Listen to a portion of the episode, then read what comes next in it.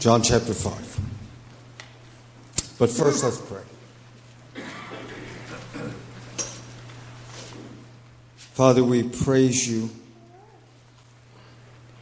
Son, we praise you. Holy Spirit, we praise you. Great things you have done. Father, may we meet with you in your word today for just these few minutes. Holy Spirit, have free reign in our hearts to show us our need.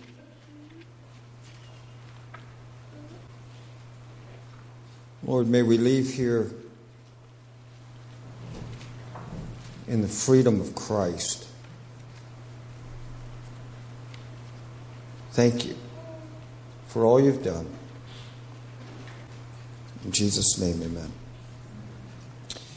John chapter 5. Last week we introduced ourselves to this story, this paragraph, this sign in the ministry of Christ. By the pool of Bethesda, when Jesus heals a man, it's the only place in the gospel narratives that we have this story. It is here in the Gospel of John. Last week, uh, we, we focused on the textual variation. Talked about manuscripts and we talked about the reliability of the Bible. So we're not going to go back through any of that. We're just looking now at what Jesus did. After this, that is, the, of course, the healing of the court official of Herod, his son. When Jesus healed that son from Cana, and the word of Jesus reached 16 miles to Capernaum and healed a boy who was at the point of death. After that, there was a feast of the Jews. Now, when we get to chapter 6, we're going to see the Passover again. This feast is not named. Jesus has gone to Jerusalem. Now, there is in Jerusalem by the sheep gate a pool. In Aramaic, it is called Bethesda. I said this last week. Bethesda means house of mercy. That's why many times you hear of hospitals named Bethesda. It's a house of mercy. And so there is this place by the pool Bethesda, and there is a five roofed colonnade there. And this is an ancient hospital where people are gathering around this pool. And these are not people who just come there because they broke their arm or they need stitches or they need emergency care. No, these are people who have become invalids.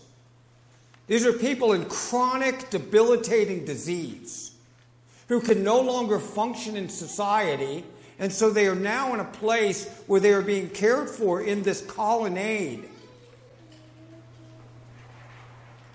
And so you see here there is a multitude of invalids, blind, lame, paralyzed. And there was one man there who had been an invalid for 38 years. My friend, that's a long time. We don't know how he became an invalid. Was it a disease or was it an accident? Was his spinal cord severed and he could no longer walk and he's a paraplegic?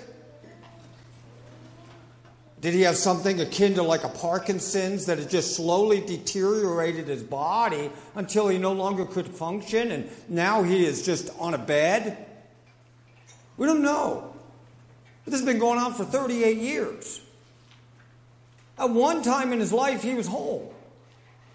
He wasn't perfect, but he was whole and he functioned. And then maybe one day he got up and he was working on a house. He fell off a ladder. He broke his back. And things were never the same. And he could always remember what it was like to walk. He could always remember what it was like to be a builder. He could always remember what it was like. But 38 years. I don't know how many of you know who Joni Eareckson Tada is. I'm sure most of us who know the Lord know who she was or is. Confined to a wheelchair since she was 16 years old.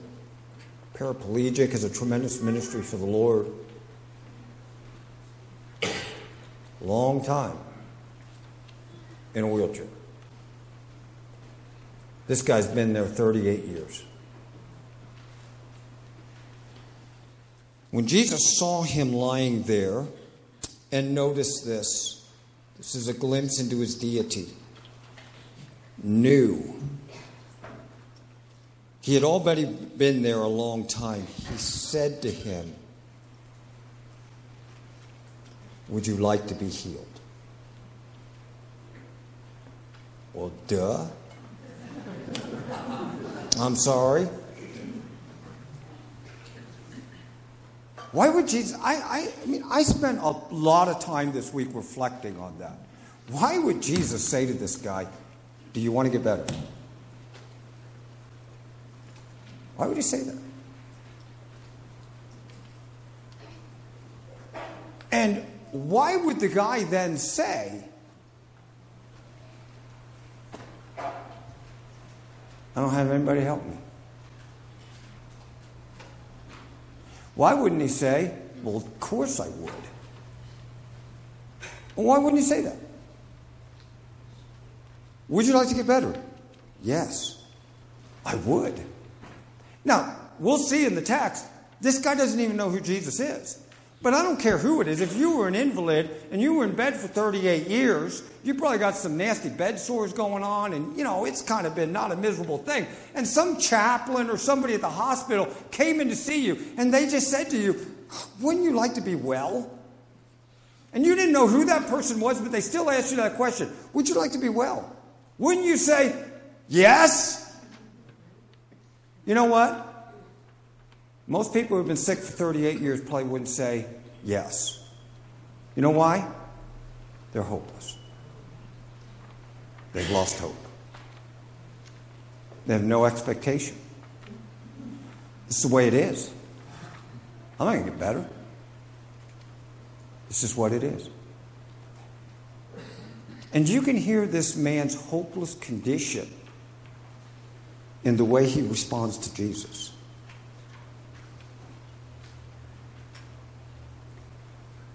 There are people in this room that something's been going on in your life for a long time. And somebody would say to you, Wouldn't you like to have a good marriage? Well, duh. Who wouldn't? Well, duh. But somebody came to you and said, Well, wouldn't you like to have a nice marriage? What would you say? I don't have anybody to help me. This is the way it is. It's the way it's always been. We're just never going to get along. Nothing's going to change.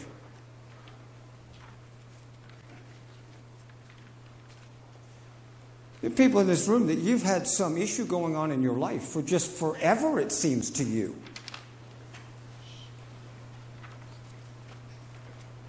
And you just think this is the way it's got to stay.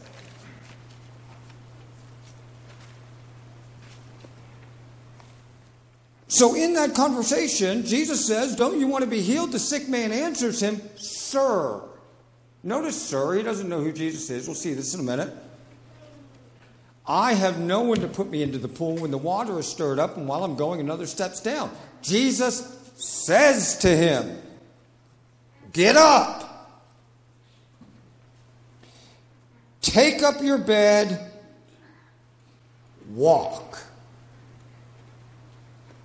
There are three commands. Jesus doesn't ask his permission. Jesus does not ask the guy if he believes in him. Does he? In fact, we will see this in the text. There's no record in the text that the man believes anything about who Jesus is. Jesus commands, and it is done, and then the man believes. Get up. In that command, something happens in that man's body, and he realizes, I can do this. Take up your bed, walk. And at once, the man was healed. He got up, took up his bed, his bedroll. You know, it's not like this ain't an air mattress, right? And he walks. Now, that day was the Sabbath. So the Jewish leaders said to the man who had been healed, Oh my goodness, it is the Sabbath! It is not lawful for you to take up your bed. But he answered them, The man who healed me, that uh, guy said to me, Take up your bed and walk. See, he doesn't even know who Jesus is. They said to him, Who is the man who said to you, Take up your bed and walk? Now, the man who had been healed didn't know who it was, for Jesus had withdrawn because there was a crowd in the place. Afterward, Jesus found the man in the temple. He said to him, See, you are well. Notice in that that like congratulatory triumph in what Jesus is saying. Oh, you're better. Man, it's good to see you. You're walking. See, you are well. Sin no more. Can I say again? Well, duh. That ain't going to happen. I, it's a pretty blanket statement there. Jesus isn't saying to the guy, repent. You know, and then I know you're going to sin tomorrow, and you still got a sin nature in you, so you're still going to struggle. But as long as you confess that sin to me, you know, we're good to go. Jesus says, quit sinning.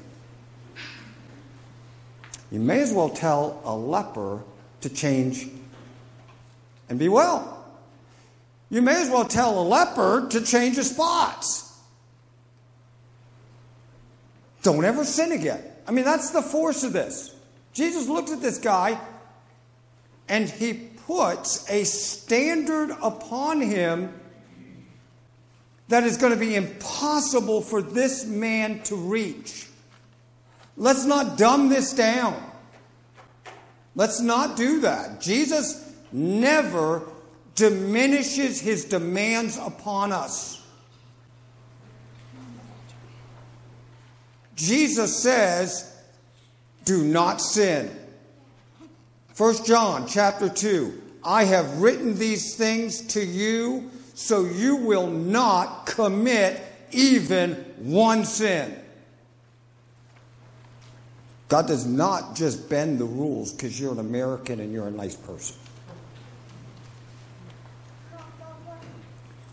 Never sin. Why? Because if you do, something worse is going to happen. That's what he says. Right? The force of this is this, my friend.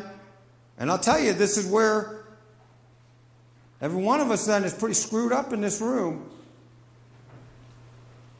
Don't go from this place, my friend, and do any sin this week. Let's just say this week. Let's just say this day. Let's just say this hour. Don't ever sin. And if you do, If you do, something worse than being an invalid for 38 years is going to happen to you. Ooh. Ooh.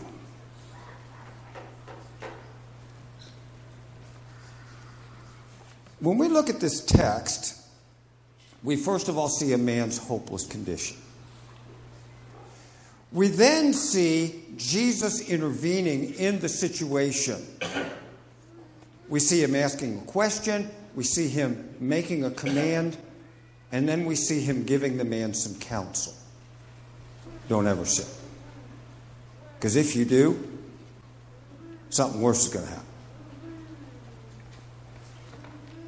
And then we see the man confessing to the Jews. And this is what ends in the text. Jesus says, See, you're well, sin, sin no more, so nothing worse happens to you. And the man went away and he told the Jews. It was Jesus who healed. And this is why the Jews were persecuting Jesus. And we're going to stop right there and we'll pick up next week talking about the Jews and the Sabbath and what Jesus says to them. Let's stop right there.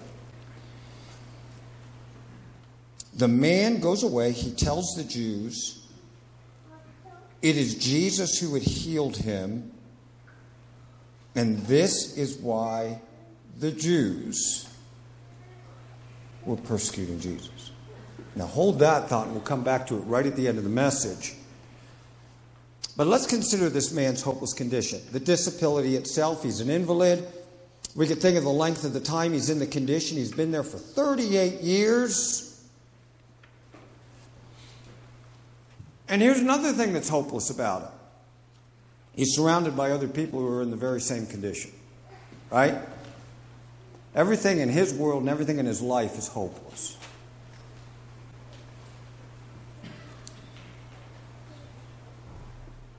We see Jesus intervening with a question Do you want to be well? We talked about the question. We see Jesus intervening and we see that this man doesn't even know who Jesus is. Right? That's clear in the text. He does not know who Jesus is. The miracle precedes any personal faith. You know, there's no formula stock way that Jesus does anything in the Bible. Right? Some people, he says to him, If you believe, I'll heal you. To some people, he says, I'm going to heal you and then you can believe. Right? It goes every way.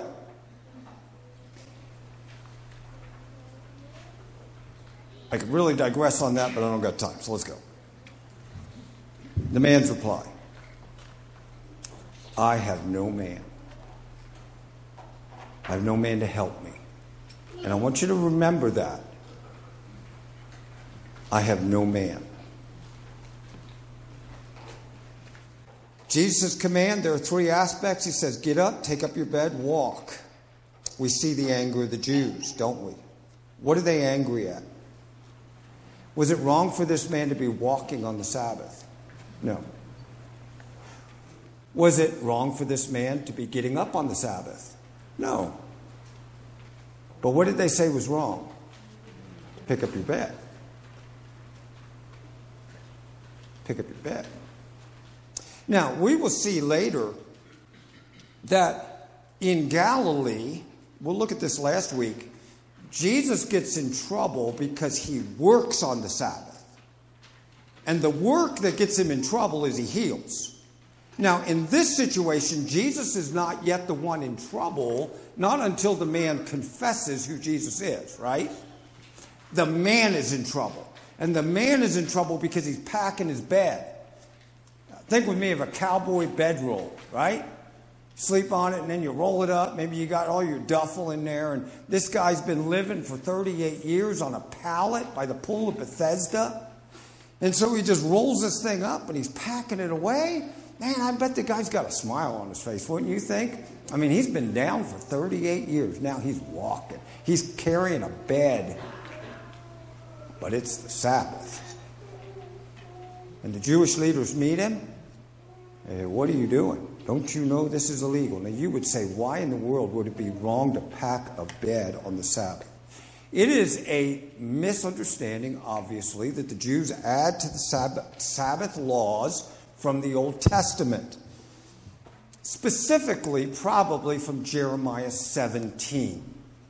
In Jeremiah 17, the scripture says this This is what the Lord says Watch yourselves Do not pick up a load and bring it through the gates of Jerusalem on the Sabbath day.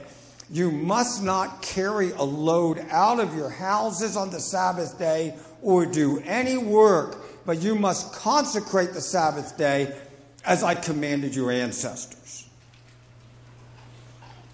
Now, if you would take the time and you would read all of chapter 17, you would see that this is applied not to carrying beds when Jesus commanded you to pick it up. It is applied specifically to carrying uh, wares. Is that the right word? Understand what I mean by wares? W A R E S.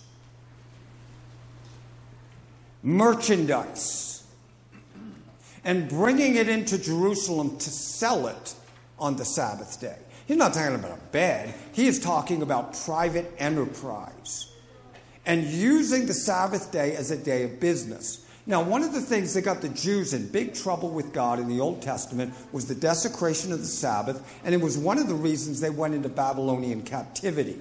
When they come out of captivity, they come back to Jerusalem, and a man named Nehemiah comes there and he is doing reforms.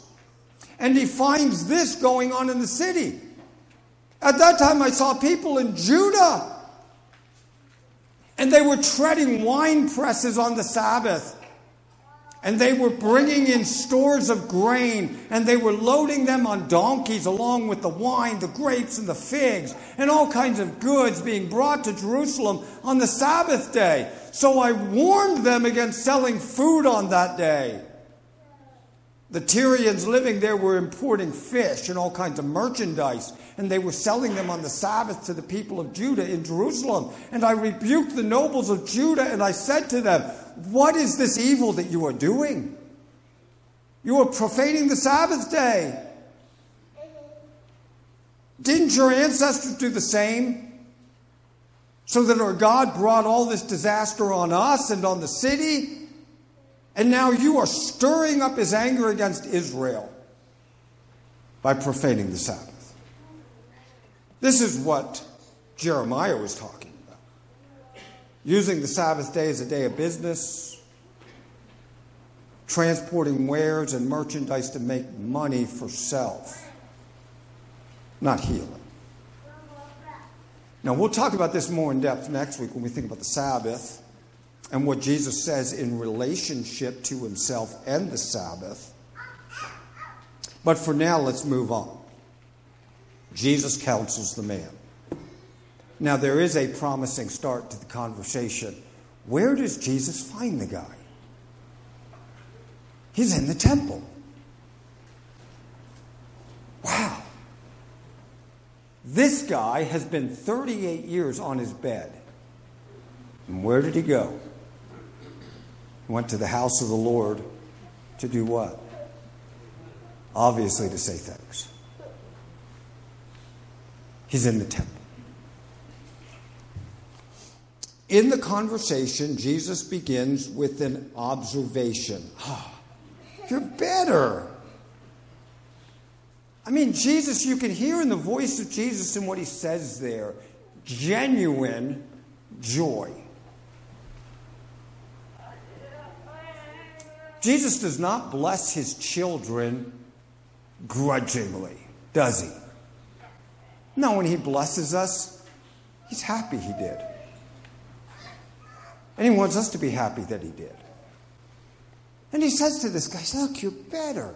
I'm so glad to see that you're walking.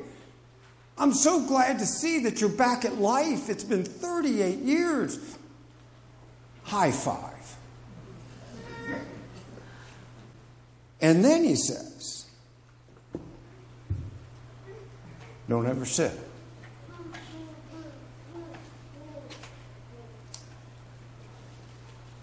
Don't ever sin.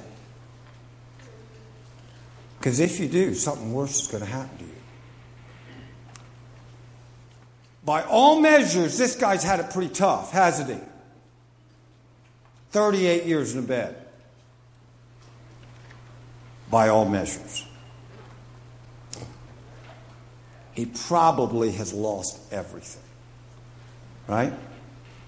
There's no social safety net then. There was definitely no Social Security that could kind of keep him going. He's been totally at the mercy of benevolence. It's been rough, I guarantee it. My friend, there's something worse that can happen to us than losing our physical health. I want you to be healthy physically. That's my prayer. I hope you enjoy good health. It's a blessing. You don't know how good it is to feel good until you don't feel good, right? Ever been there, done that? I had my long road. I know. I want you to be well. But I will tell you this there's something worse than getting cancer.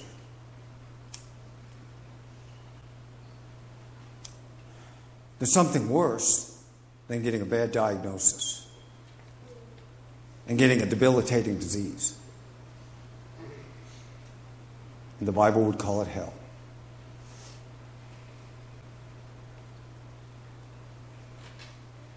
Sin no more. Sin brings judgment. It was one bite from one piece of fruit. It don't even seem like a big deal. But the day you do it, you will die. And so will all your offspring. So death spread to all. For all have sinned. Sin brings judgment.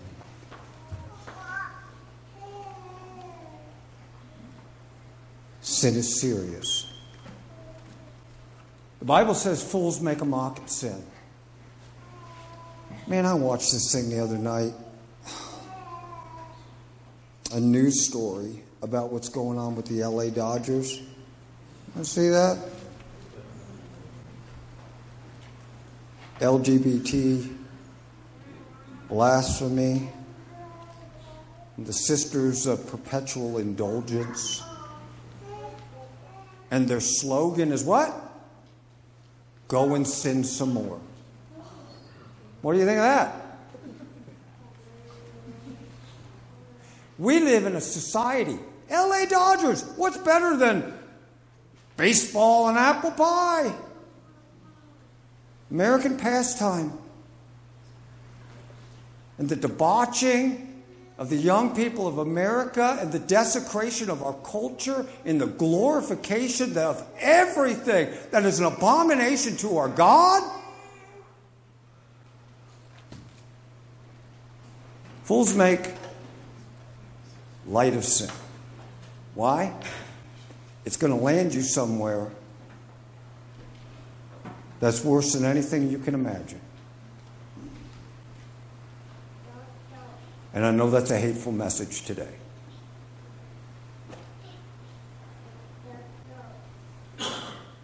This command is not meant to be a realistic, realistic, attainable goal. It is meant to reveal something to this man. He is in a hopeless spiritual condition. He was in a hopeless physical condition.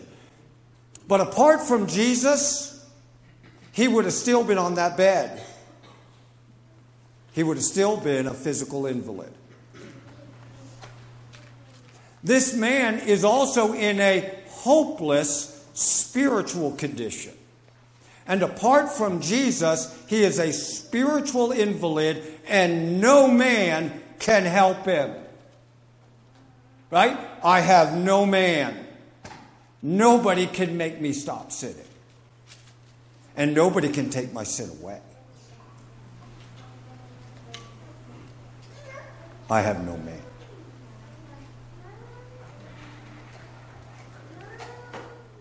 This man's hopeless condition He is not only a physical invalid, he is a spiritual invalid. He has no one who can help him. The only one that can save him is the one who is talking to him. The man's response. He goes and tells the Jews. Now, why did he do that? That's a good question.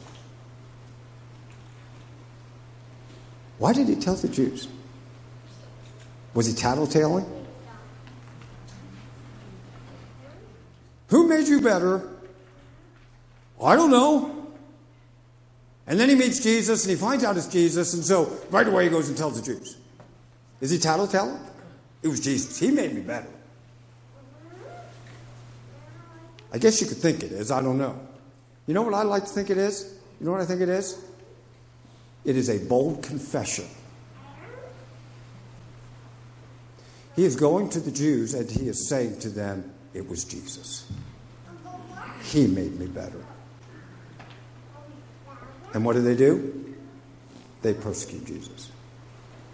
It reminds me of Acts when Jesus knocks a Jew, Saul, to the ground in a blazing light. And Saul says, Who are you? I am Jesus who you are persecuting. It's the only other place it says in the scripture that Jesus was persecuted. Here they persecute Jesus. I am Jesus who you are persecuting. And so the result is the Jews persecute Jesus. I don't think Jesus was surprised. Okay? We'll talk about that next week. I do think the man is making a bold confession. And can I do the same?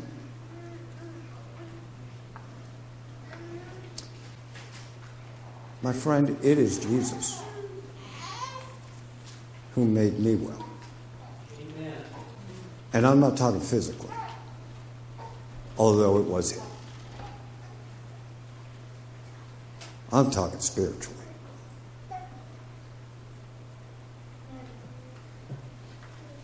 Can I say that from a rooftop? Can I say that to a world who hates our Jesus and who will persecute him? I hope I will. Why are you different? It was Jesus who made me well. Are you willing to say his name? If it costs us everything? I hope we are. Not only do we go through life and we come up against things that affect us physically and deteriorate our bodies, we go through life and we sin. And left alone, that sin will rise up at the last day and be your doom. And something worse will happen. To you, my friend, not someone else.